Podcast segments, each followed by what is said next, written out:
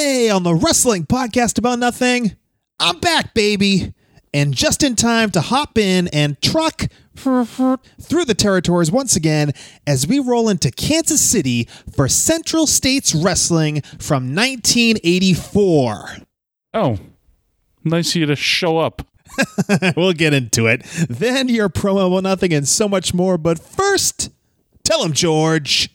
I think I can sum up the show for you with one word.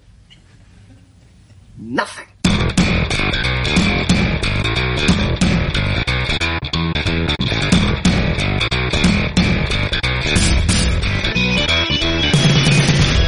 Wrestling fans, there are millions and millions of podcasts out there, but there's nothing like this one. Do you ever just get down on your knees and thank God that you know me and have access to my dementia? This is the Wrestling Podcast About Nothing. Nothing? Nothing. Welcome to the Wrestling Podcast About Nothing, episode 166, a production of Crackpot Podcasts. My name is Mike Crockett. I'm a longtime independent wrestling referee in the Northeast, currently on an extended hiatus from the ring. And joining me, as always, is a veteran of the New England Independent Mat Wars. Now, he is a contracted Ring of Honor wrestler. He is Mr. Inside Edition. He is one half of the Bouncers. He is Brian Brawler Milonas. Good to talk to you. So, have you woken up every day the last uh, couple of weeks, looked at your wife, and said, uh, "I'm on an extended hiatus from the wrestling podcast about nothing"? I have not, but maybe I should have. you should have. Wow, it's good to hear your voice. Yeah, it has definitely been a little while, pal. Um, I guess we should get into it. Um, uh, I had a lot of uh, issues here the past couple of weeks. Yeah, it's your tale to tell, not mine. So I've been here. I've I've showed up for work, Mike. you did. You did a great job, and thanks to Mike Mills and Brian Fury for filling in uh, the past couple weeks. Thanks very much. Even though Mike Mills just hammered me relentlessly the entire best hour. Was, the best was Mike texting me as you were texting him editing the podcast. Just beside yourself over the material. My goodness. Wow. Uh, he's never coming back. All right. So, no, um, what happened was uh, two weeks ago, we were recording episode 163. Well, it's going to be three weeks by the time this drops. Episode 163 of the Wrestling Podcast About Nothing and we did it on Sunday night because uh, I wanted to talk to you about. Uh, you were at the New England Fan Fest, and uh, you know you were doing that on Saturday, so I figured Sunday we'll talk and uh, put out a nice episode for Monday. And what happened was, as we were sitting there recording this uh, fine episode, my wife was in the other room, doubled over in extreme agonizing pain. I, am I'm not laughing like laughing. I'm just it's it's unbelievable because you're sitting there, Brian, going on and on about how Mario fucking Mancini knows who the hell you are, and my wife is just crying in the other room. Can't get you to shut up. Oh, so you're you're you're putting this on me. Well, yeah, I mean, come on, on and on about, oh my God, Paul Roma. Oh, he gave me his full endorsement to use the Powerplex, even though we don't do it as well as he did. Blah, blah, blah, blah, blah. Just going on and on about all these guys heaping praise on you. Mario Mancini, by the way, Mario Mancini, I'm sure, went home and said, hey, do you know that Brian Milonas knows who I am? Hmm. this is the this is the route you're going with this, huh? This is uh this is your angle. You've had you've had two weeks to uh think about coming back to this podcast. I held the fort down for two weeks, and this is uh, this is the thanks I get. My wife rolling around on the floor, trying not to like expire in the other room, and you just can't stop talking about how great it was to be in the same room, staring across the room at the Four Horsemen. You didn't approach them, by the way, and that would have been a better story, but just sitting there watching them from the corner. So you're blaming uh, your failures as a husband to be there for your wife in her time of need on me. Gotcha. really? No, I mean, I'll, I'll I'll take that burden on if you'd like. really though, I, I felt so terrible after the fact that You should. We're sitting, and not only the episode, you know, after the episode, we sit there and you know shoot the shit while you're uploading your audio, and she's hearing us still talking. So I think she's literally was still in the room, just doubled over in agony, waiting for us to stop the podcast so she can come out and say, "Yeah, I need to go to the hospital." well, actually, she didn't even really want to go to the hospital, but uh, I kind of insisted because she was just. Uh, not in a good way. And we went to the emergency room after the episode. That's why the episode didn't come out uh, Monday morning, uh, episode 163, because, you know, we recorded Sunday. I was going to edit it right after and put it right up. But uh, after the episode, I ended up taking my wife to the emergency room. And that's why the episode didn't go up till I think Thursday that week. So, uh, uh, it, it just was unavoidable, and uh, I'm not going to really apologize for it. But uh, we went to the emergency room, and we found out that my wife uh, issues with her gallbladder. She had gallstones, and uh, something with the gallstone was stuck somewhere, and it was just uh, causing terrible pain. She ended up having surgery on Monday morning, so. she was in the hospital for a while and well actually just two days on that occasion. She was in the hospital for just two days, and she came home and everything was fine. Uh, still, though, I went to you and said, "Hey, maybe you can find someone else to record with." I think this week I'm just gonna, you know, take it easy. I have to obviously. Once my wife had the surgery on Monday morning, she was unable to lift more than 10 pounds, and my son is definitely more than 10 pounds. So I was basically taking the reins in that regard and making sure that, you know, Max is taken care of and uh, cared for. So uh, I was going to need some time. I was going to take some time off of work. So I just asked you, you know, maybe you can record the podcast. I'll still edit it, though. Uh, I'll still edit it and get it out on time. But if you could just record the podcast, find someone else to record with. And uh, that's the way we went about it. So.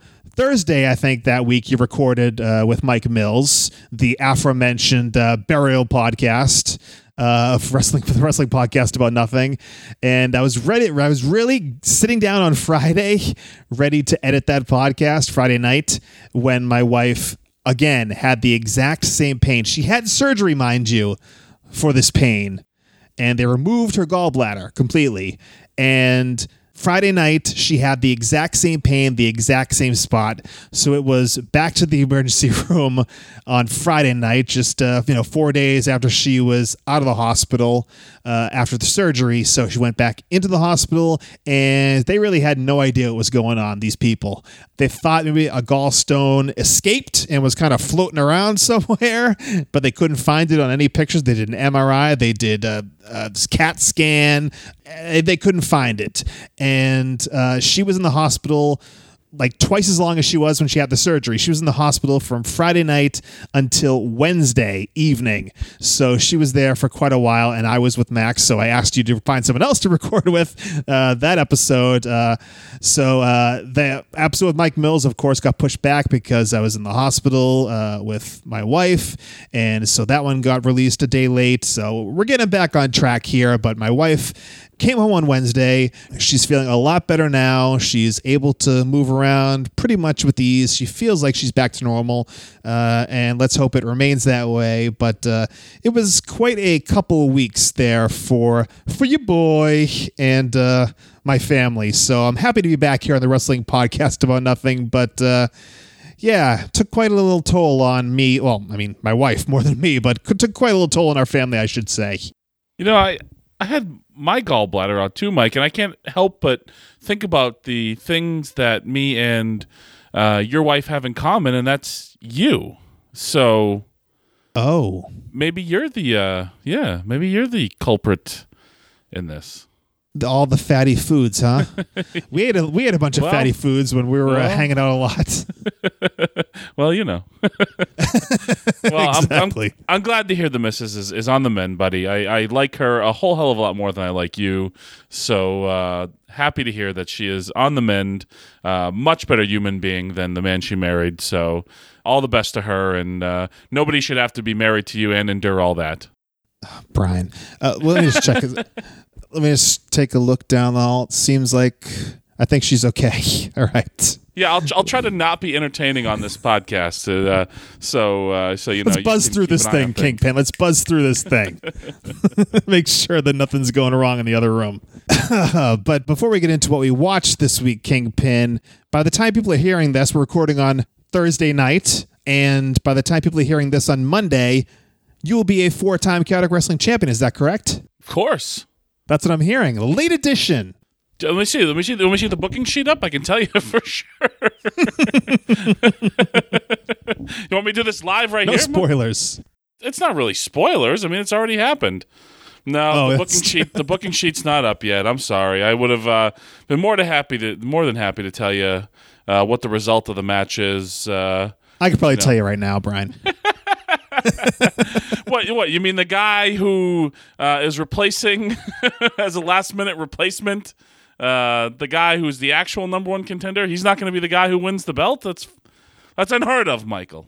a lot of last minute replacements have ended up winning, like Ultimate Warrior, last minute replacement for Brutus Beefcake against uh, Honky Tonk Man at SummerSlam 88.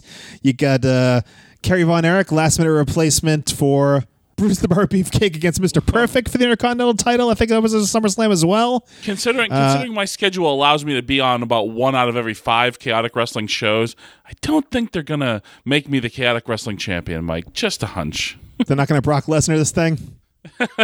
I don't think so. Uh, spoiler alert. Well, it's not really good. Not really a spoiler. This already happened. I'm sure by the time you read this, the result will have been Christian Casanova pins Brian Milonas. So Something else that happened uh, by the time people are hearing this is your return to the 2300 Arena in Philadelphia, the former ECW Arena, net negative on the business. You're part of another big six man tag match. We talked about the six man tag match you had against the Bullet Club slash Elite, I mean, um, probably a year ago at this point, but another big six man tag in Philadelphia this time. Yeah, Philly's been good to us apparently. But uh, Yeah. you know, just a six man tag with a bunch of top guys. You know, that's all it is. What's the big deal, Mike? Just the Kingdom with the world champion Matt Taven against uh, some guy named Jay Lethal. You know, uh, you know the franchise uh, of Ring of Honor, the the multi time world champion, uh, and the bouncers. Just a bunch of top guys. Mike, what's the big deal? You don't feel like uh, one of these things is not like the other? What do you What do you mean? well, you know. Well, I mean, Matt Taven's the the only champion in the match, I guess. So, I mean, you know, I guess that makes sense. You know, he has the belt, but no, I think I think it's just a bunch of top guys are going to go out and have a, a great match in a, in a historic wrestling building.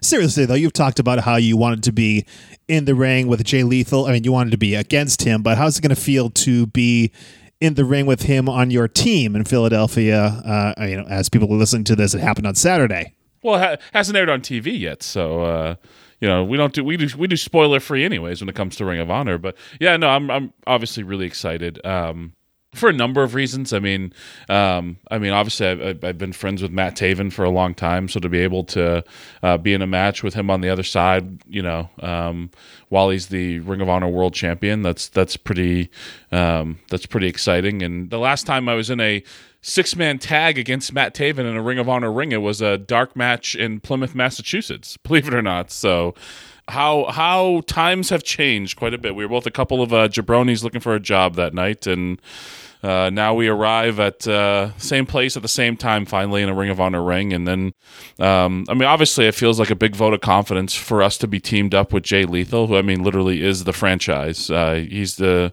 you know, he, he's the man there, and um, yeah, it feels good to be in that match, man. I, I got to tell you, it's. Um, I, I, you know, we joked about it a bunch. The, you know, the rise of the bouncers and all that good stuff. And but it, but man, it feels like it's, uh, you know, it really feels like we got a lot of momentum now, and uh, just super excited to be in the positions and be in the matches that uh, that we're in, and, and it's really exciting. Now, are you angling for your second 2300 Arena main event? You think that's going to happen? I think it's a possibility. I don't know. I don't know with any certainty, but uh, I certainly think it's uh, in the realm of possibility that uh, yeah, that we that we probably or that we may have closed out the night on Saturday night. Old hat at this point, Kingpin. Old hat. Well, I'm kind of a big deal, Mike. I'm kind of a big deal. You're the only one that seems to think not. Oh, uh, hmm, okay. are you gonna come on July 21st? I mean, uh, is there gonna be a bevy of excuses? Uh, Sunday, Yes, it's Sunday, a Sunday. July twenty first. Uh, oh, that's the day of uh, my son's birthday party. I guess it's, it's starting at seven p.m. Um, This is this is unbelievable. maybe, maybe by the time the the show comes around, maybe he'll be What's his to bed. actual birthday? nineteenth. Why are you having it on Sunday then? Jesus, This is malicious. This is on purpose. This is done with intent. Uh, so you can go out of your way not to support me once again. Thank you for nothing, Michael Crockett. uh, that's not confirmed that I won't be there yet. It, it's confirmed.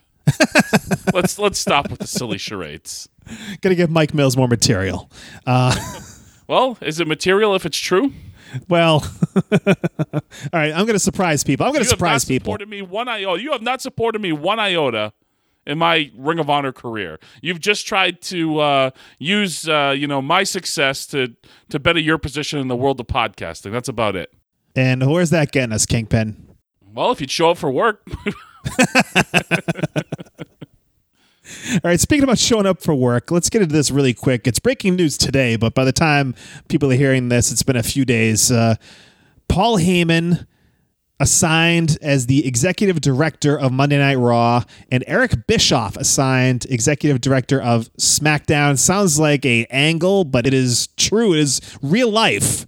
Uh, this is happening, and uh, I don't know when exactly it's happening. I, I did see something that it's going to be a slow burn kind of to work these guys into those positions, but definitely by the time SmackDown is on Fox, Eric Bischoff will be in charge of that program. And uh, Paul Heyman has been contributing in, in certain ways to WWE and Raw, but he is uh, taking the helm, and they will report directly to Vince McMahon, I'm told. What, what do you think about this, Kingpin?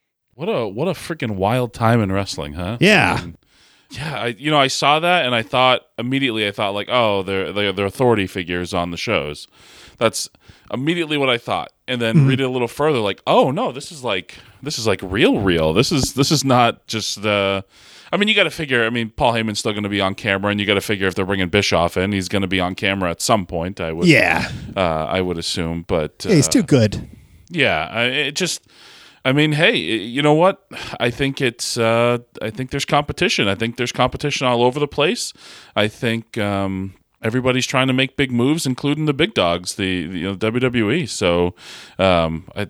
I think it's really freaking interesting, and uh, I mean, in in in all honesty, I, I've been surprised, and I don't know if it's a personal choice by Eric Bischoff or or what, but I'm I'm kind of shocked that he's been out of the wrestling business uh, from like the this sort of standpoint for so long. To be honest with you, um, you know, I, I mean, a lot's been written and said about the guy, but uh, I mean, he did he did have a ton of success, and yeah, I I I I think it's a great thing. I think it just, I think it's such a freaking wild time in wrestling right now. Like it's just. Uh, you know, I guess maybe trying to recapture some of the magic of the old days, but I mean, I think both these guys know what they're doing much, much more than I do. So, Yeah, I mean Bischoff was with TNA for a while. Um, I don't think they really he really moved the needle that much with TNA, but um, I don't know. We'll see what happens. I mean, it's a good thing that WWE is recognizing that something is broken, so they are making big moves to hopefully correct that, and that's that's a good thing to see. That's a good sign that uh, they know that they have to do something because I mean they're losing viewers. They're uh, the house show numbers are down lots of numbers are down but i mean wrestling as a whole seems healthy especially you know uh, from the indies on up but uh, I, I really i like the move just because it's a sign that these guys know that uh, there could be trouble if they don't make a change. And it is a big move and i'm really looking forward to seeing what comes of it. Yeah, it's a, it's an exciting time in wrestling, man, and uh, um, yeah, I, th- I think it's I think it's I thought it was I was blown away when I saw that it was actually not so I wasn't so much blown away by when I first saw it I was like oh wow that's cool like figuring again that they're just coming back to be TV characters and then when I realized it was like real I was like holy smokes that's uh That's a pretty big deal. But uh, yeah, man, it's it's it's wild out there, Mike. You you ready to jump back in? not quite yet. Not quite yet. um, and what else is wild, Brian, is your website, brianmilonas.com, isn't it? Yeah, a couple new T-shirts as promised are up there. Uh, the Brawler Milonas uh, logo T-shirt, the beer, beer, beer, beer, more beer T-shirt. How about that? Did you see that one, Mike? What'd you think of that one? I did see that one. It made me thirsty. Do you know whose idea that T-shirt was? Uh, I, I heard you say that it was someone's idea. Did you did you reveal whose idea it was? I did. It was Todd Fatpan Sinclair's idea. That Ah, yes, yes.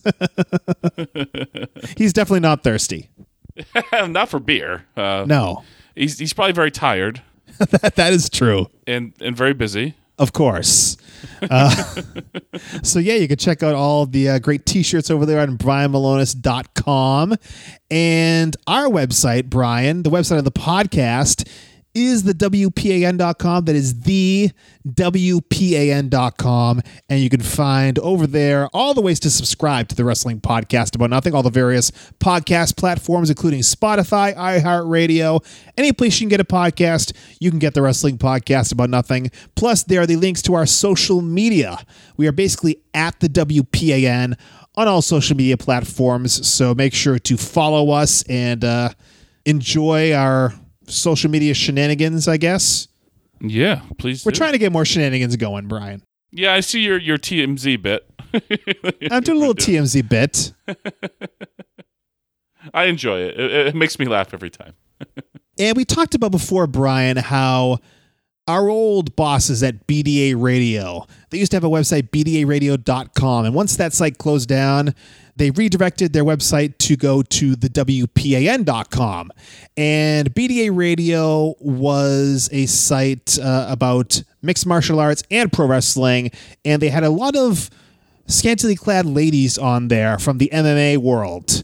So a lot of uh, fellas, I get ladies too, I guess, like to search for these MMA photos and they get these links to bdaradio.com and they click and it sends them to our website instead.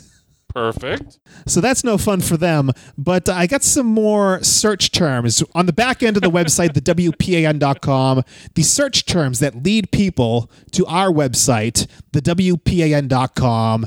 And let's check out a few of these here. We have Holly Holm yoga pants. Why not? Why not? Why not? Brian Milonas yoga pants. Coming soon, I guess. Uh, we have Granny Pole Tide. What? what? Granny Pole, P O L E, Tide, T I E D. I do not want to know what that person was looking for. Nope. No. No. No. No. Keep on moving, please. My goodness gracious. Uh, Katya Elise Henry underwear. Like her in her underwear, you think, or just like a picture of her underwear? Either or, I would guess. And Brian Paige Van Zant Camel Toe. All those people searching for that kind of stuff ended up on our website looking at two uh, fat guys talking about pro wrestling. I'm sure they were very excited to find our website when they're looking for Camel Toe. Did Fury send you over those nudes yet? He did not. He did not. I, have been looking for them. But Bet uh, you have. well, to go along with the ones you probably already have. anxiously anticipating the arrival of those. But you can find our nudes somewhere on the WPAN.com. Make sure to go to that website and search vigorously. And then you'll do something else vigorously once you find them. Right, Brian? Certainly, of course. All right, Brian. Finally, we're getting to trucking through the territories. We've been going all around the country. We're hopping in the old van or truck, I guess, and going all around the country, checking out old school territorial wrestling TV shows once a month, the first Monday of every month. And we've been all over the place. We started uh, and our home base in the New York area for WWWF. We went to Canada. Last time It was Indianapolis for the WWA, the Dick the Bruiser territory. This time, Brian, we are going to Central States Wrestling in 1984. And this is uh, covering Kansas City, covering St. Louis, you know, Missouri, Kansas, that whole region of the uh, country right there in the middle. And Sam Muchnick was the promoter for a long time in St. Louis. He did Wrestling of the Chase for almost 25 years, and he sold his territory to Bob Geigel, Pat O'Connor, and Harley Race. That's what ended up being Central States Wrestling. Strangely enough, Muchnick's right hand man, Larry Matysik, ended up starting a rival promotion shortly thereafter. He revived Wrestling of the Chase, and they kind of went against Central States Wrestling for a little while, but eventually Wrestling at the Chase sold to the WWF. But Bob Geigel is promoting this uh, Central States Wrestling as we are talking here about 1984. He promoted in Kansas City for almost 30 years, and he ended up selling to Jim Crockett, and it kind of got absorbed into Jim Crockett Promotions a little later on. Central States was recognized by the National Wrestling Alliance in 1948, and the television program of Central States was called All Star Wrestling, which seems like most of them we've watched are All Star Wrestling, right? It sure, it sure does. Uh, sure, that the, uh, the the the terms, and they say it on this too. All star wrestling, the major leagues of professional wrestling. Um, I, I guess I never realized how uh, reused all these terms were. Yeah, the benefits of not having an internet around to really check on these kind of things. Everyone just kind of copied each other. Yeah, I mean, because I mean, think about it. That was the name of the uh, one of the WWWF's programs, right? All Star Wrestling. Yes, it was. so I mean, yeah, it's All Star Wrestling everywhere, baby. It is. Uh, so we're going to this episode of Central States All Star Wrestling from January 28th, 1984. It is on YouTube. We have the link in the description of this episode, January 28th of 1984. How old you? How how old of a child were you at this point, Michael? Uh, nine years old. Wow, I was I was n- two. I had just turned two in November of '83. And you had no idea Central States existed, and uh, I had no idea. I probably didn't even know what wrestling was. I'll tell you what, though, I was fucking adorable. All right, you got that going for you. you've seen childhood pictures of me. I I was a cute kid. I saw a picture of your son, and just take a picture of your son. That's you as a kid. He's yeah, he's a good kid. He's a good looking kid. Is he getting a uh, red Hulkamania sweatshirt soon?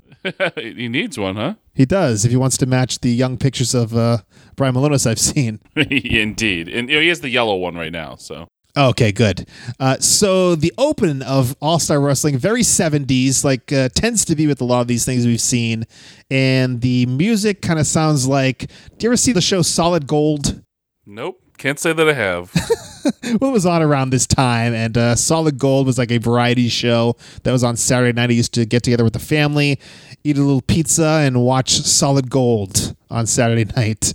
That was uh, what I was doing. it was lit, huh? As the kids say. I guess so. Well, that that's what the uh, music sounded like, and they have this strange thing in the open where they have silhouetted wrestlers kind of doing holds like across the screen. It looked a little weird to me. How did it look to you? Yeah, I mean, it looked like 1984 to me. Yes. very, very, very 1984. So we go to our announcers, Rick Stewart and Kevin Wall, who really aren't identified the entire show. I'm, I'm thankful for the description on YouTube to get their names. But uh, Rick Stewart, a, a thin looking Poindexter type who uh, kind of knows everything, and Kevin Wall looks like Keith Hernandez with a weight problem. okay. I bet you most of our listeners don't even know who Keith Hernandez is. But uh, I'll tell you what, though, Mike, I despise Keith Hernandez. I'm not driving to the airport. he kind of looks like Keith Hernandez now, Kevin Wall. All right. with darker hair though. Um, so, so we hear from Stewart and Kevin Wall that we're going to see Mark Youngblood. Uh, formerly Mark Romero teaming with Jay Youngblood in tag team action, and that's kind of funny because they are past promo about nothing people. Uh, the Young Bloods were a part of Tribal Nation in the Global Wrestling Federation about eight years later, and they were a promo about nothing uh, quite a while back. But we'll see those guys in action. I have no recollection. Uh, well, that's why I'm here, Kingpin. Plus, we have King Kong Brody.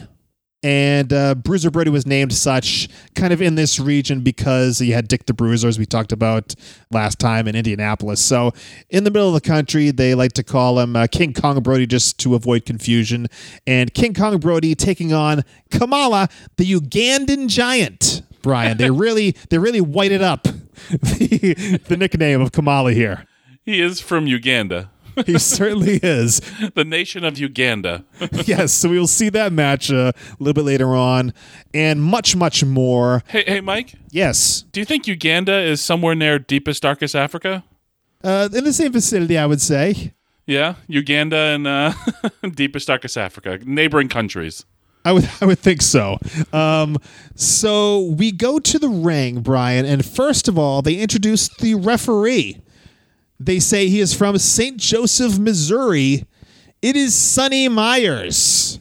Sonny Myers. And uh, another dated reference, Brian. I say he looks a little bit like George Papadopoulos from Webster. Do you remember that show? I do. My, my little baklava, right? exactly. Uh, I know Peter Winston will appreciate that one as well. But uh, yeah, it's a, a, a tall gentleman with a mustache, and he is wearing stripes, and he is wearing sky blue bell bottoms the entire show. Yeah, those are those blue jeans. Is that denim he's wearing there? I don't know, but it's uh, very, very blue and very bell bottomy. And the, a better question is: Is this where Todd Fat Pants Sinclair uh, was inspired by his early ref gear? No, he was wearing. Uh, Well, jean shorts. oh, that is true. Yeah, so he was inspired by uh, S- Sonny here with his denim uh, pants while he refed. We'll check in with Fat Pants on that. So the opening match, Brian, is Tommy Rogers versus T.G. Stone, and this Tommy Rogers is not fantastic.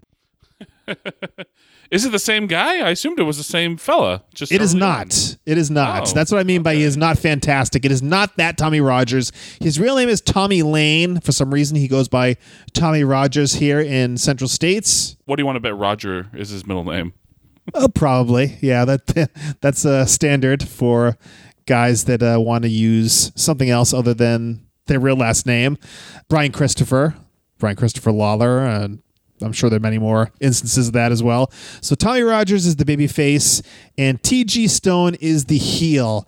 And this is kind of shocking in the year 1984, Brian. The amount of tattoos on T.G. Stone. I mean, the only person more shocked than me were the announcers who went on and on about it. It's funny. I have the same exact kind of notes, but yeah, he is covered in tattoos. T.G. Stone would fit in quite well in the year 2019, where I feel like I'm about the only pro wrestler that doesn't have any tattoos these days. Yeah, he'd be like right in there in NXT. They have to change his name to uh, Thaddeus Martin or something like that. Uh, okay. but like literally he has sleeves of tattoos. And he even has like the the rock thing where it, like the tattoo goes onto the pec too. And they actually even mentioned later on in the match that the tattoos are reminiscent of peter maivia the rock's grandfather the uh, you know the samoan tattoos. So I, I mean tg stone obviously not samoan by the looks of him but he has these yeah these really like like literal sleeves of tattoos on his body Yeah, it's funny. It's funny. That, like later on in the match, they are just like so taken aback by it too. I mean, I'm getting a little bit ahead of myself here, but like, yeah, the, these announcers just cannot believe their eyes with all the tattoos. Yeah, so this matchup here uh, begins with uh, Tommy Rogers on top, uh, working a hammerlock for quite a while until uh, Mr. Stone makes the ropes. They start talking about this event coming to uh, the Kemper Arena, the Kemper, in March, and they also mention the Rock and Roll Express are coming soon. Rick Morton, Brian, and Ruben Gibson. I love Ruben Gibson. Ruben, Ruben is coming. Rick and Ruben. Is that what Robert's name was before his eye went crooked? Oh, Brian. As we'll see later on, the, I don't think he. I think he was born that way. Um, That's but terrible. I really shouldn't have made that joke. I'm sorry. but uh, Ru- Reuben Gibson, uh, that is his real name. Robert Gibson's real name. I guess they decided uh, after a while. Robert's a little more uh, all American, I guess, perhaps. So Apparently. it was uh, Ricky Morton and Robert Gibson from there, but they're Rick and Ruben here as they're talking about the Rock and Roll Express coming soon to St. Louis. So after the hammerlock and TG makes the ropes, they restart and go for a lockup. And Brian, we both know you don't do that. Don't restart the match again. Go for a lockup in the middle. And Rogers makes him pay for it with a kick to the gut. And then another strange occurrence, Brian. Tully Blanchard makes a cameo at ringside. so random. Like I, I couldn't figure it. I, you know, he just comes, gives uh gives TG Stone like some instruction, which obviously makes an impact because TG Stone takes control of the match and turns it up a notch for a moment, and then Tully Blanchard's just gone. Yeah, literally a cameo. Like literally 10 seconds he was down there. I don't know if he was. You couldn't even tell it was Tully Blanchard either. It was just like the back of his head. No, yeah, thank God for the announcers, but maybe they were giving them time or something. I don't know what what he was doing, but it never paid off in this episode. At least he came down, said something, and left. Yeah, that was uh, that's about it. So Tommy Rogers comes back with a big body slam, which I think was the first bump of the whole match. And ref Sonny Myers went to the Bronko Lubich School of professional wrestling referees. The way he goes down for a count. Uh, Bronko Lubich, uh, fans of world class championship wrestling will remember him. How he would go down on one knee and sometimes would go down on both knees if it's a, a big false finish, but uh, and very lightly taps the mat. And we see that uh, quite a number of times through the night here with Sonny Myers, who is the only referee we see on this show. You know, I I, I only sort of half noticed that, and it was like, wait, is is because I didn't really pay attention to his face, I guess. Uh, uh, and I was just like, wait, do all their refs wear jeans? And then I sort of realized, oh no, it's just the same guy over and over again. Yeah, and uh, that must be his gimmick because later in the night we go to a match from a different arena and he's still wearing the blue pants. I guess that must be his thing. what a hallmark. What a hallmark. So uh, Rogers makes the big comeback, but he charges into the corner and runs into TG Stone's knee. And Stone hits a gourd buster, which uh, the announcers are flabbergasted by. Don't know what to call it. It's 1984. Gourd buster, probably uh, you know something you don't see every day. That's the suplex where you go up and come back down face first. And TG with an arrogant cover, counting along with Old Man Myers. One, two, three. TG Stone gets the Duke over Tommy Rogers. What do you think about this matchup? I thought I mean pretty basic, but it was good. It was the action was good and crisp, and uh, already we're off to a good start here. I think with with this program, uh, especially when you think about some of the other ones that we've that we've seen. There's two pretty good professional wrestlers having a again very basic professional wrestling match, but it was good. It was entertaining. I, I enjoyed the match. So from there, Brian, we go to tag team action as Jay and Mark Youngblood the Native Americans, uh, referred here in 1984 as Indians, versus Paul Kelly and Billy Howard of the Two First Names Club. Paul Kelly, Billy Howard. They say that Mark Romero, Mark Youngblood, changed his name recently. Jay took his mother's maiden name, Youngblood, and Mark took his father, Ricky Romero's name. So when they started teaming, they just decided to both go by Youngblood. So that's the explanation for that. They mentioned what that a what a what a long and drawn out explanation for like a character change, which I'm completely shocked that in 1984 that they even acknowledged a character change for someone. That's because you're so used to the WWF where they just kind of, yeah, they don't even mention it and expect the fans not to really know. Mox. so, uh, Jay Youngblood, they mentioned, is a former World Tag Team Champion with Rick Steamboat, who is coming soon also to St. Louis. St. Louis was uh, hopping, as we'll talk about later on when they talk about uh, the matches coming to the area. This is a hell of a territory. Yeah, I mean, I'm right there with you. I mean, you think of some of the names that were on the show, and then some of the names that were that they kept talking about, either coming up soon or on future events. Like, yeah, I mean, I, I agree. Like, this is um, not getting ahead of ourselves here, but this is this is a step up from some of the stuff we've seen for sure. Yeah, I mean, we're getting spoiled here after we were up in Canada watching who the hell knows. I don't remember their names anymore, but Jesus Christ. So the young bloods are baby faces here, and lots of tag team continuity early on. Uh, really good looking young babyface tag team. Lots of good stuff here until the big cutoff, Brian, which was a thumb to the eye from Paul Kelly on Mark Youngblood. You, you know the one thing in, the first match and in this match that I that I and I'm sure you uh you know I'm sure being an official being uh being very proud of being an official that, that you will appreciate all the heels actually cheated behind the ref's back for the most part. Like they at least attempted to even punches make sure the ref didn't see it. Did, did you notice that throughout the throughout the program Mike Definitely, and this match especially, there's great heel work where uh, they kind of lured Jay over when you know the the heels have taken over. They're working over Mark Youngblood, and they lure Jay over. The referee has to get him back, so they double team him on, on the in the corner while that is happening. So yeah, it was uh, very well done the entire the entire night over. And uh, finally, Jay Youngblood gets the hot tag, House of Fire.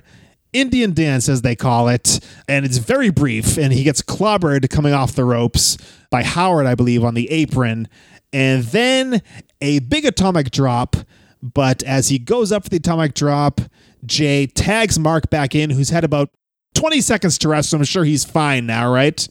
of course And uh, Mark goes for the big O'Connor roll. And you know it's the finish because Old Man Myers actually goes down and hits the mat with authority. One, two, three. and the Young Bloods get the win here in this tag team match. And really, really solid stuff here, Brian. yeah I, I again I I enjoyed it. It was a really good match and uh great stuff. I I I really enjoyed it. I love the finish out of nowhere. Crowd was into it obviously. Uh, I will say one thing one note I made that I want to get in here is uh how much does Billy Howard there just look like someone's dad? It looks like it looks like you know th- this fella brought his kid to see the the wrestling show, and they needed somebody, and he was kind of tall, and they said, "Hey, here's a pair of trunks and boots." Not that he wrestled like that, but he just looked like a father. He's either going to play on the softball team or he's going to go and do the wrestling, right? yes, exactly. The wrestling, I love it. doing the wrestling. So we go to ringside where Rick Stewart and Kevin Wall are there, and they're pitching to a video. And have you ever seen the movie The Ring, Brian? Mm, I have not. It, it's a movie about uh, a videotape, like a- an old school VHS tape that uh, that has something about it where people. Uh, it's I don't even know how to describe the movie. I saw it once, and basically, if you know me, if I saw the movie once, I've never seen it. But uh, something happens to the tape here as they are throwing to this match, this next match, and it slows down. I'll, I'll play a second of it here. On that tremendous card at Kemper Arena in Kansas City, Kamala, the Uganda Bruiser Brody. and that just like uh, uh, frightened me. I'll say it that way. Okay, you all right? You gonna you gonna be able to recover?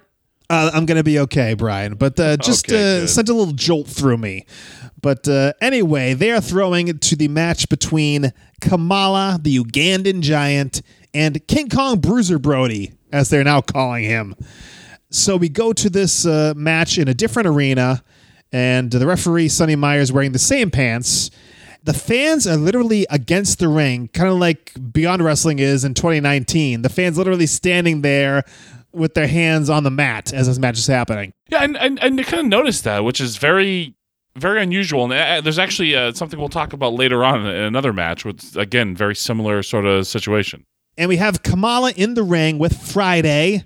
And as we talked about before, why not Kim Chee, Brian? because it's not the W, the racist WWF. Thank you.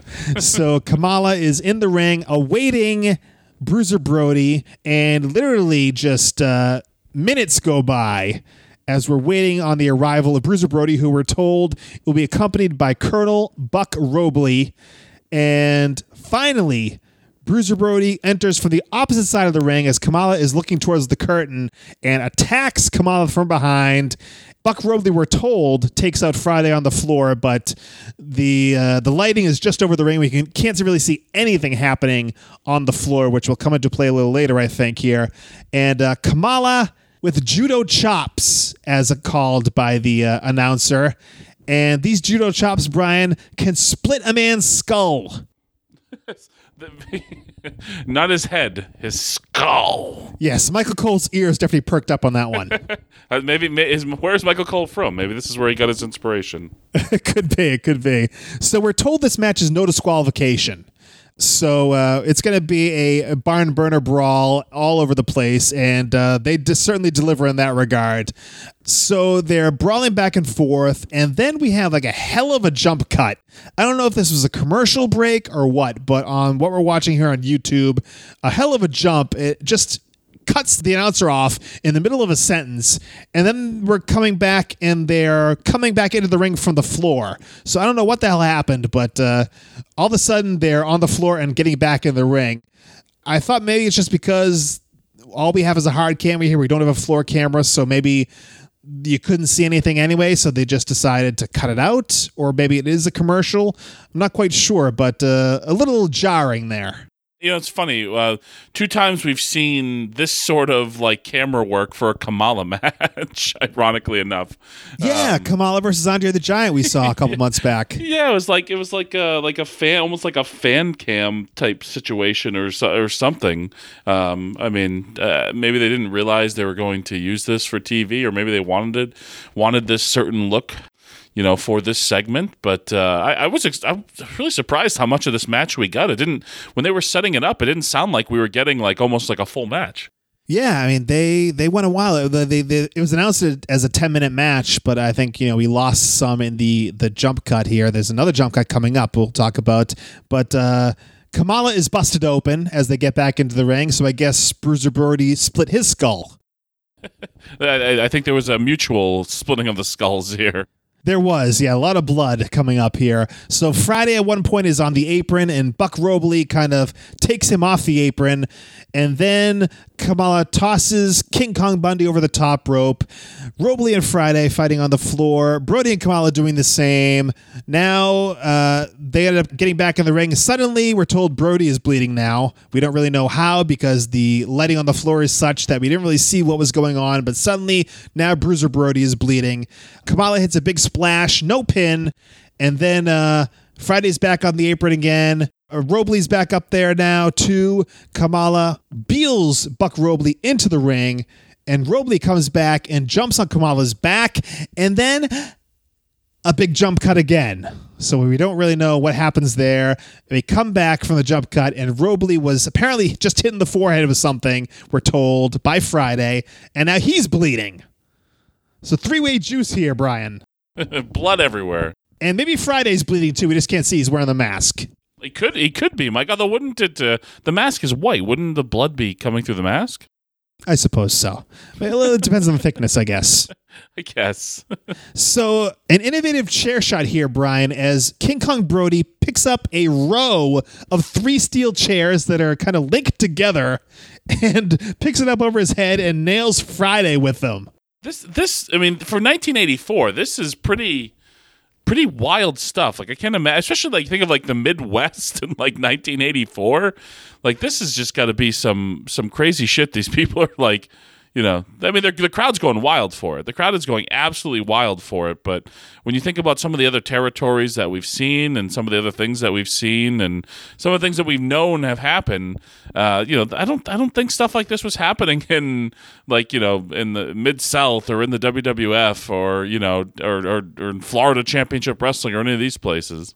Yeah, I mean, I have to admit I haven't seen a ton of Bruiser Brody, but uh, this is this is a, a really realistic just uh, brawl, and like you said, the crowd is completely rabid for it.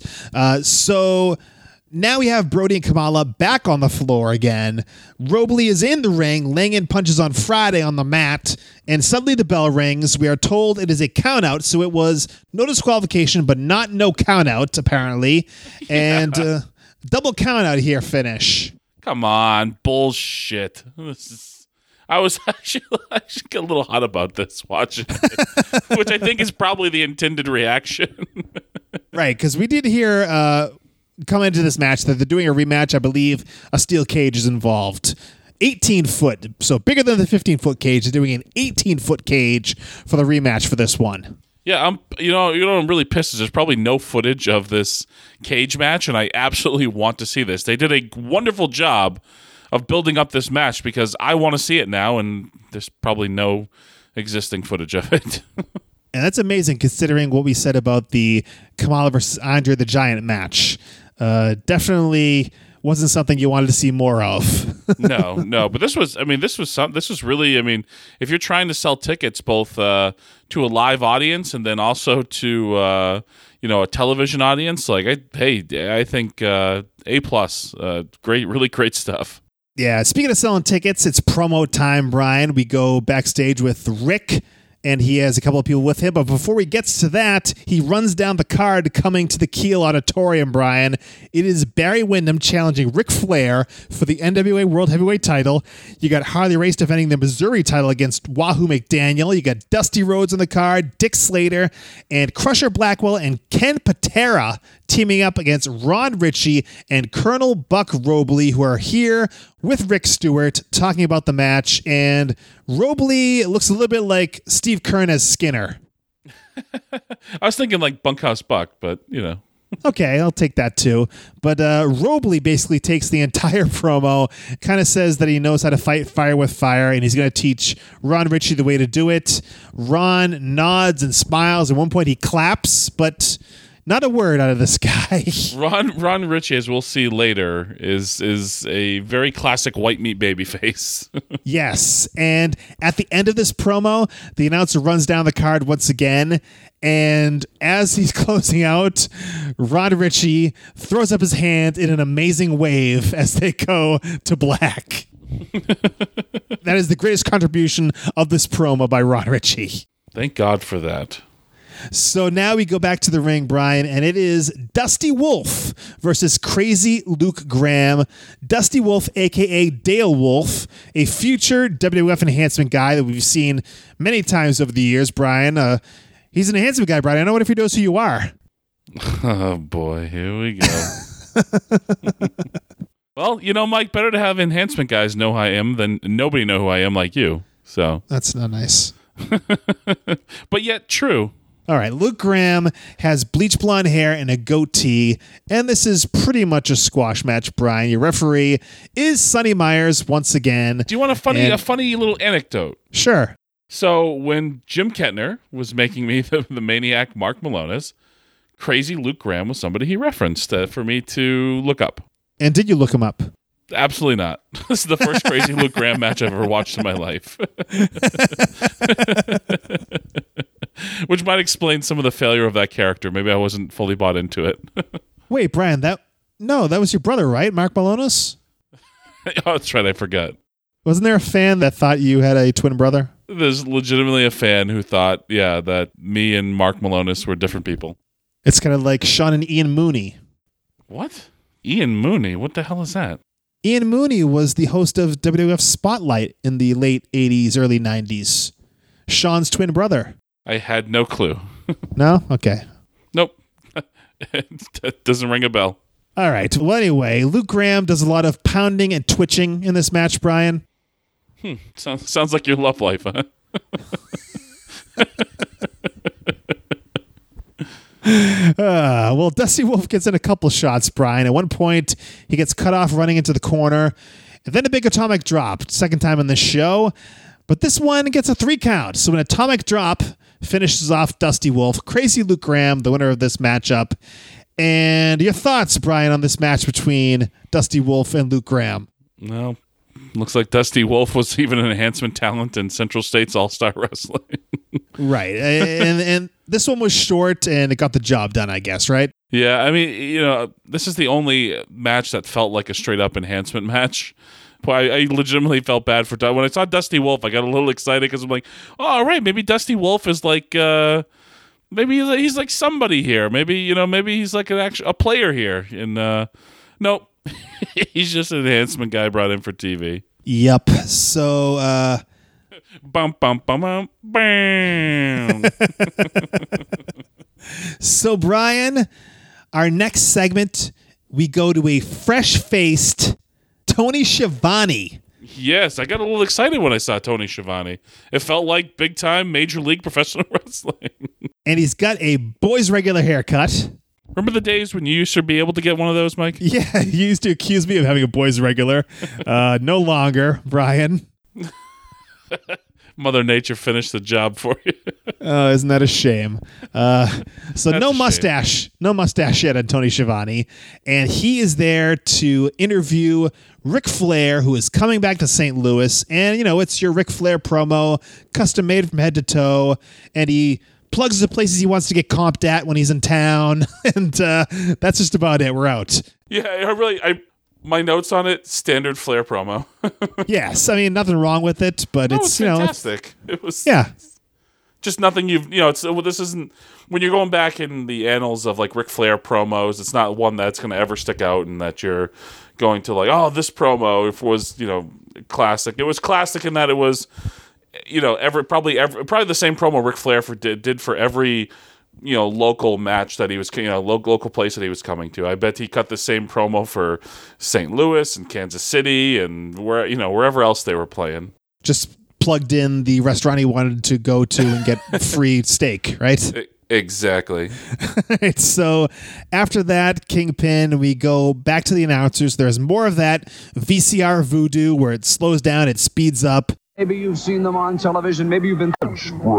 They're comprised of two youngsters in professional wrestling the sensational Rick Morton and his partner, Reuben Gibson. and they're introducing a package a video package for our buddies rick and ruben the rock and roll express as they're going to the package uh, rick stewart calls them morton and uh, lucas I didn't pick up on that. He really did. yeah, he he was like, uh, uh, he you see like he stutters for a second, and he's like, uh, Lucas, and they cut to this very 1980s music video. Brian, I love rock and roll. Well, very, very appropriate, and uh, the, yeah, the rock and roll. Exp- I mean, they they are friggin' really young here. Especially Ricky Morton looks like a child.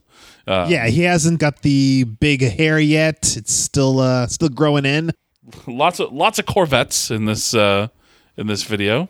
Yep, standing in front of a jukebox, standing by a Corvette, walking down an alley, and a ton, a ton of drop kicks. Brian. Yes, you, you know one other thing that sticks out to me, and it's, it's I guess it's like a you know you see it with the Von Erichs too, is the borderline making out with young ladies on the, on the way to the ring, and just how in 2019 that would just never ever ever ever ever happen. Do you think they put up uh, Ric Flair like numbers, Brian? I mean, probably not just because of the longevity factor, but I, I think they did all right for themselves in this day and age. And Brian, they played the whole fucking song. I love rock and roll. They they did, and every time it was put another coin in the jukebox, baby, they had to go to that cut of a hand put putting. Putting a dime in the jukebox. Yes. Of course, yes. Every every time that line hit. So at the end, of course, they drive away in a Corvette. And uh, coming soon, Rick and Ruben to Central States Wrestling. After that, from there, we go backstage with Rick Stewart interviewing Harley Race, of course, uh, his home promotion, Central States Wrestling, part owner of this promotion. And they're talking about Wahoo McDaniels, which I really don't like when they say McDaniels because it's McDaniel. It's singular, Wahoo McDaniel, but all show long it is Wahoo McDaniels. How pissed off did Harley Race look at the beginning of this promo before he was even talking? Like he looked furious. Uh, I think that's his standard look. That's his resting bitch face, Brian.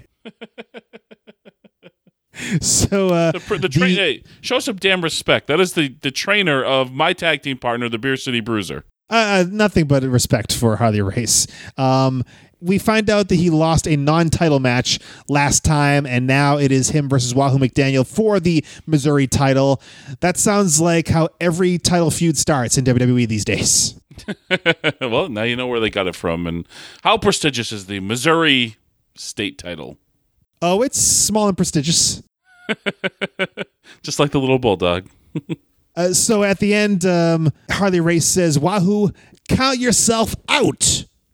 I guess probably Wahoo would have a better time at uh, doing that than Sonny Myers, the real referee, would. Well, would they both be wearing jeans?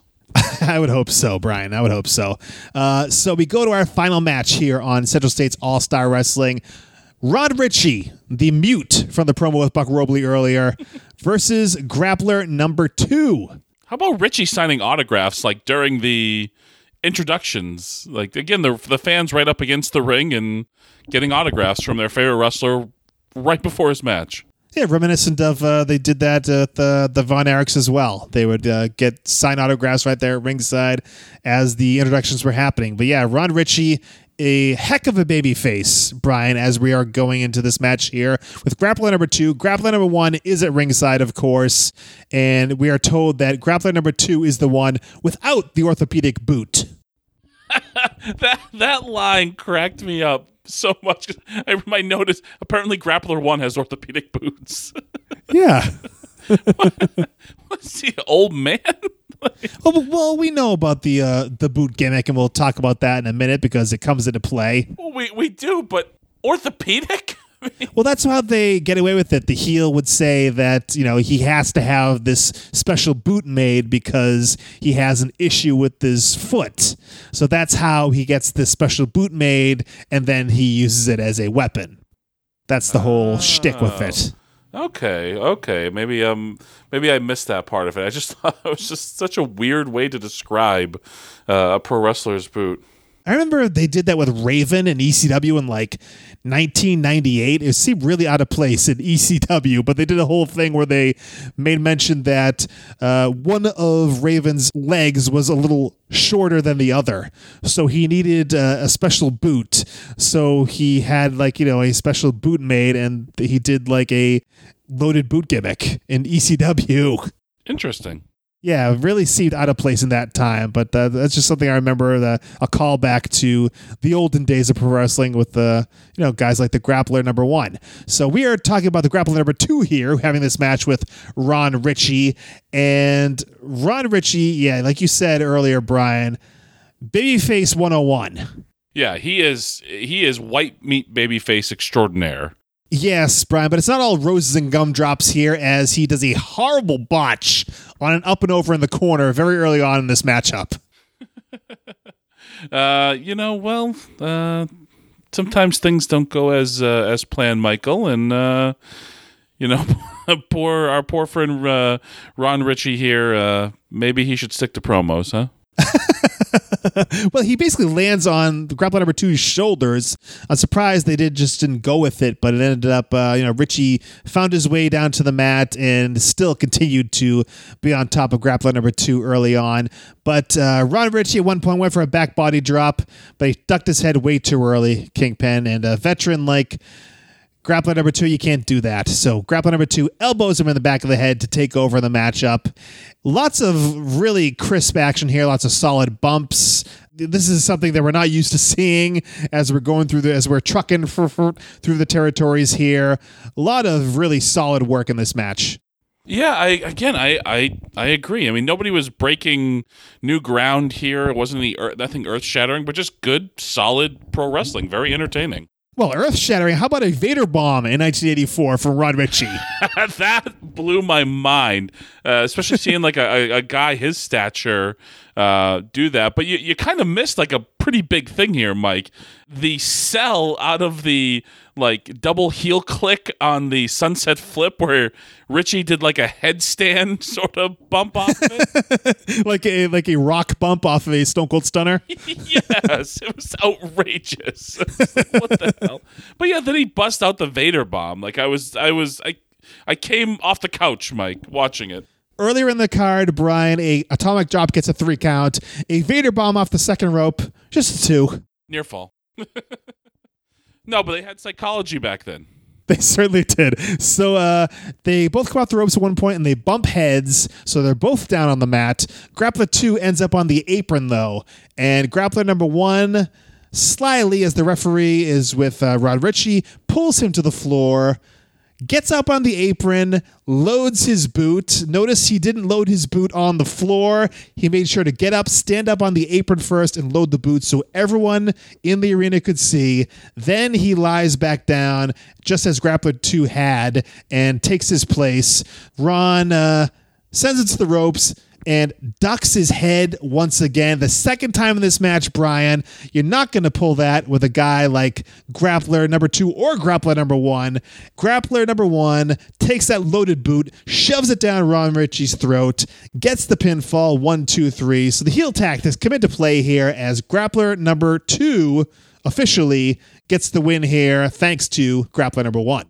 Yeah, I, I thought it was I thought it was a good finish. It got it got lots of heat, and uh, man, this was a good show, Mike. This was a really good show. Like, it, if I was a young lad uh, in the '80s watching this in in you know St. Louis, I I would have been a happy camper. This was a very good show, one of the best, maybe the best that we've seen. Actually, I, I might say. Yeah, I mean, much better than I would say WWWF, which is our bread and butter all jokes aside, this was this was really good, um, especially for the time period, and especially compared to some of the other regional stuff that we watched. Like this was uh, really, really well done. This show, especially again t- talking about this era, uh, the wrestling was good. There wasn't those.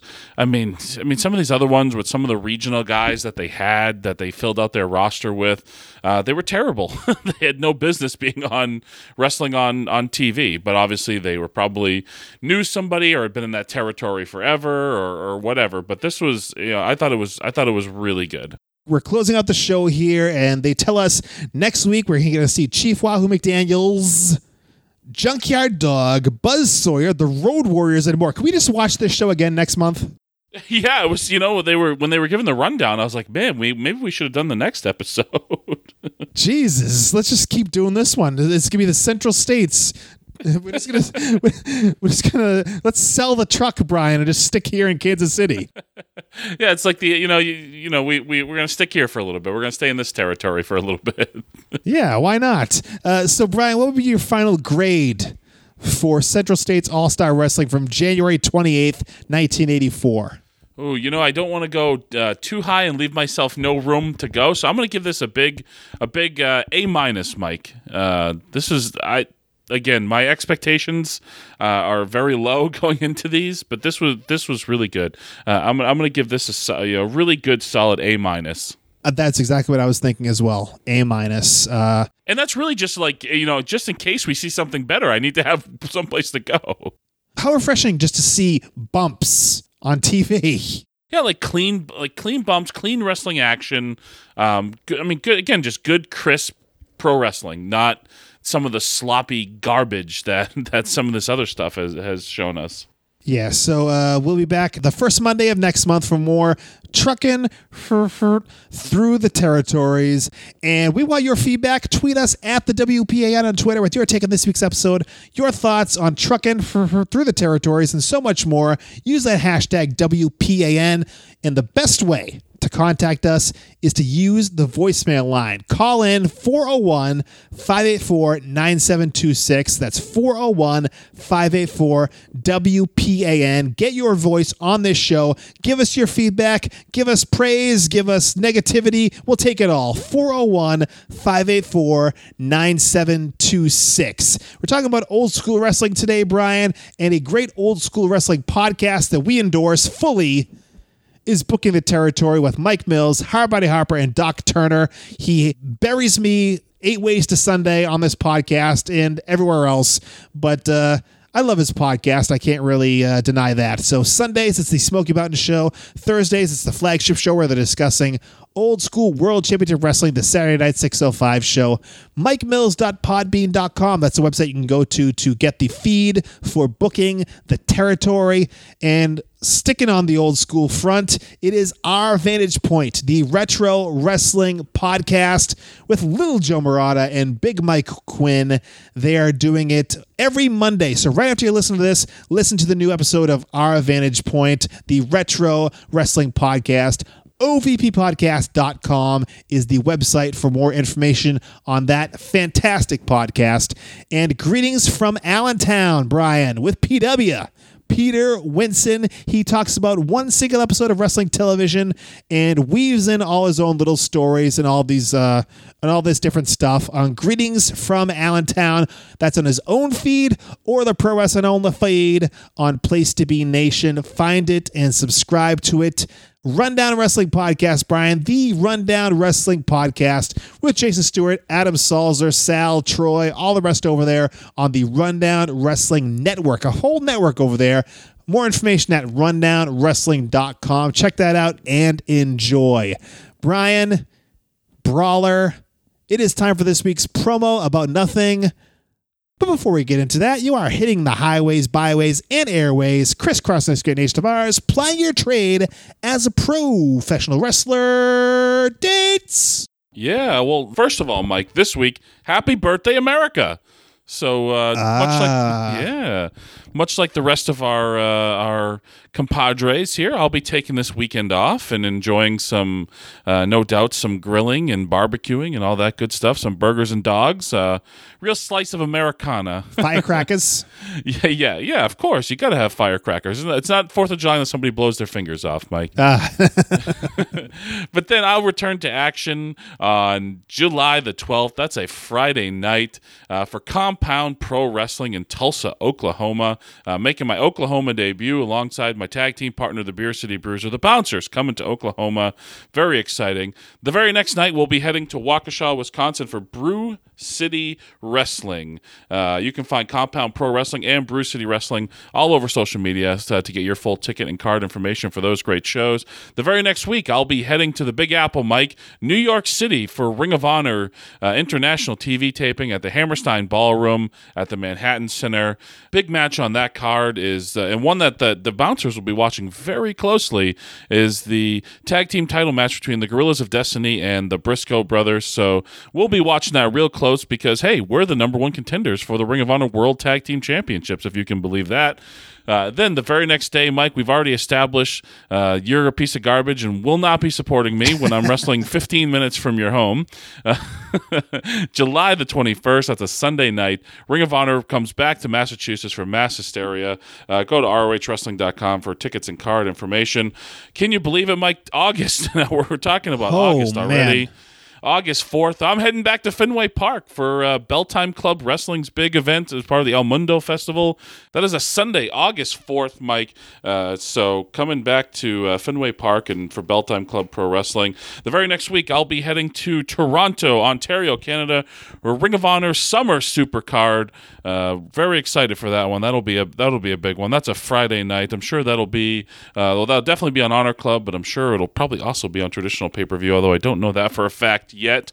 Uh, then I got a busy August, Mike. After that, I'm heading back to Waukesha, Wisconsin for Brew City Wrestling. Jeez. Uh, to be, yes, getting all over the place, buddy. Jet setting and flying all over the place.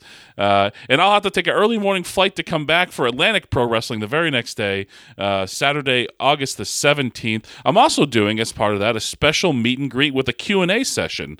Uh, so if you ever wanted to ask me uh, ask me any questions uh, live and in person, come to Atlantic Pro Wrestling's big event in Newburyport, Mass on August the 17th. Uh, you know, tickets are, are available for that at AtlanticProWrestling.com. Real quick, Mike, 823 UFO in Malden, Massachusetts, 824 Ring of Honor Atlanta, 825 Ring of Honor Nashville, and 831 Proving Ground Wrestling in Peabody, Mass. Holy shit, do I have a lot of shows in August. Wow. Very well done. Yes, how about that, Mike? And if you want to get the brawler a little more to do, you can email Brian Milonas at Comcast.net. I don't have any more available dates in August, though. Okay. or you can DM him on Twitter at Brian Milonas at a weekday show and then add the brawler to the show. All right, Brian. So it is this week's promo about nothing. The year, I believe it's 1999. Don't quote me on that, though. It is right around there. And it is WCW World Championship Wrestling. And this is a segment involving two kind of promos here.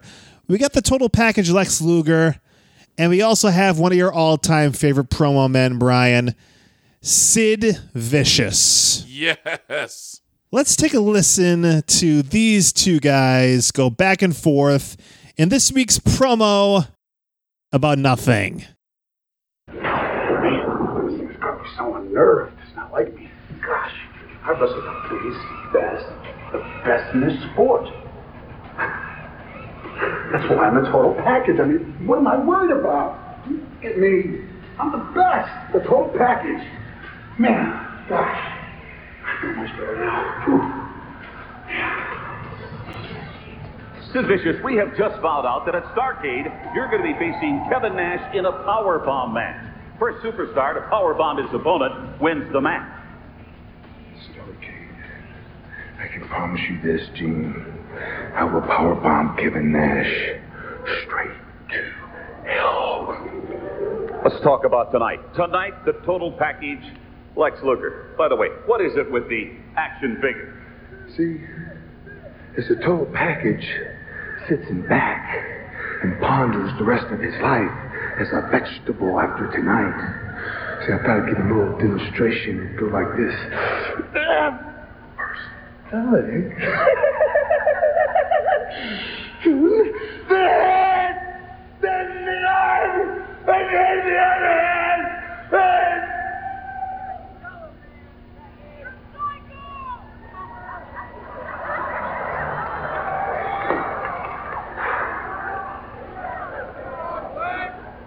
Yeah, yeah, I need a cab to Expo Center right now. 15 minutes. I need it now. So, what do you think of your favorite stick man, Brian? I've never said he was my favorite stick man. I just like I like Sid. This is not one of his better. and I think he got way worse later in his career. To be honest with you, I, I, don't, I don't know. This is this is the epitome of WCW to me. Uh, this the the beginning with Lex Luger. I it was eerily reminiscent of. Uh, the the independent promotion uh, promo that he did it, it felt very similar and I want to reference that a little later when it comes to Sid as well. But uh, first of all, thanks for dressing up, Sid. Uh, wearing What do you mean, a backwards ball cap backwards ball cap and a white standard uh, sweatshirt. I and mean, still playing the Psycho Sid character for you know that he played in WWF.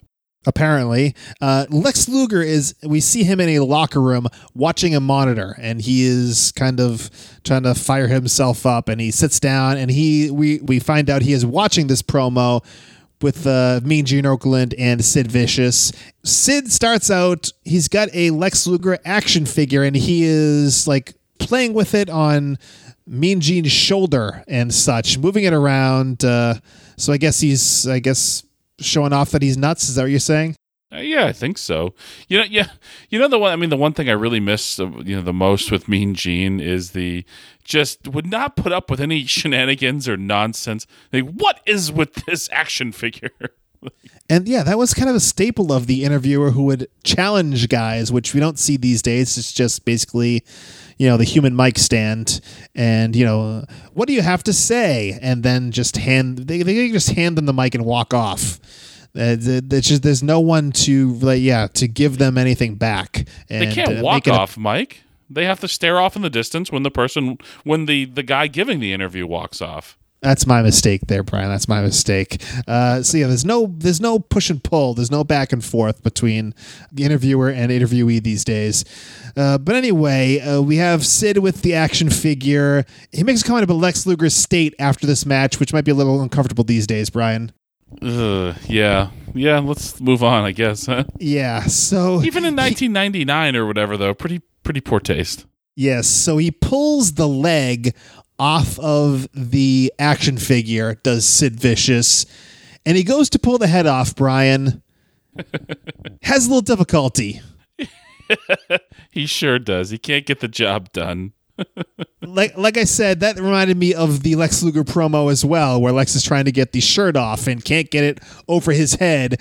Sid is here trying to pull the head off of the action figure and it's just not working. So he ends up like lifting it up over his head and like acting like he's doing something and then throwing it on the ground. So that's how he got out of this whole thing. But yeah, couldn't pull the head off the action figure. Those action figures, those WCW action figures were uh, very durable. When in doubt, though, Mike, when all else fails, just start screaming in your promo.